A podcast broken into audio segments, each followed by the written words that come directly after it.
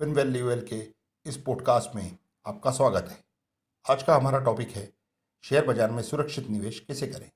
यदि आप शेयर बाज़ार में निवेश करना चाहते हैं तो कुछ महत्वपूर्ण पॉइंट्स को ध्यान में रखें, क्योंकि इसमें रिस्क और अस्थिरता होती है। रिस्क को समझना और मैनेज करना ज़रूरी है, नहीं तो आप पैसा खो सकते हैं।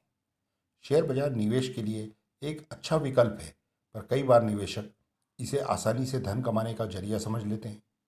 शेयर बाज़ार से रिटर्न सही तरीके से निवेश करने पर ही मिलता है। गलत तरीके से निवेश करने पर यह आपके धन को नष्ट कर सकता है। शेयर बाज़ार से धन हमेशा अच्छी कंपनियों में निवेश करके बनाया जाता है। निवेशकों को सबसे पहले खुद को एजुकेट करना चाहिए। वे वॉरेन बफेट, पीटर लिन जैसे सफल निवेशकों के ज्ञान से सीख सकते हैं। हमेशा छोटे निवेश से शुरुआत करें। बड़ा निवेश शुरुआत में काफ़ी रिस्की हो सकता है। शेयर बाज़ार में कभी भी किसी आकस्मिक घटना के कारण समस्या आ सकती है, जैसे जब अमेरिका पर नाइन इलेवन का हमला हुआ था। इसलिए हमेशा योजना इसे ध्यान में रखकर बनाएँ। अपनी रिस्क बियरिंग कैपेसिटी को समझ कर निवेश करें। अगर आप एक लाख तक निवेश कर सकते हैं तो एक लाख ही करें। ट्रेडिंग ना करें, इसमें ज़्यादातर नुकसान ही होता है।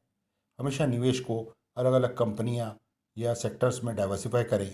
एक ही जगह पैसा निवेश करना ज़्यादा रिस्की होता है। अपना अकाउंट किसी रेपुटेड ब्रोकर के पास ही खोले। हो सकता है उसका कमीशन ज़्यादा हो, पर सुरक्षा के लिए ये ज़रूरी है। धन्यवाद।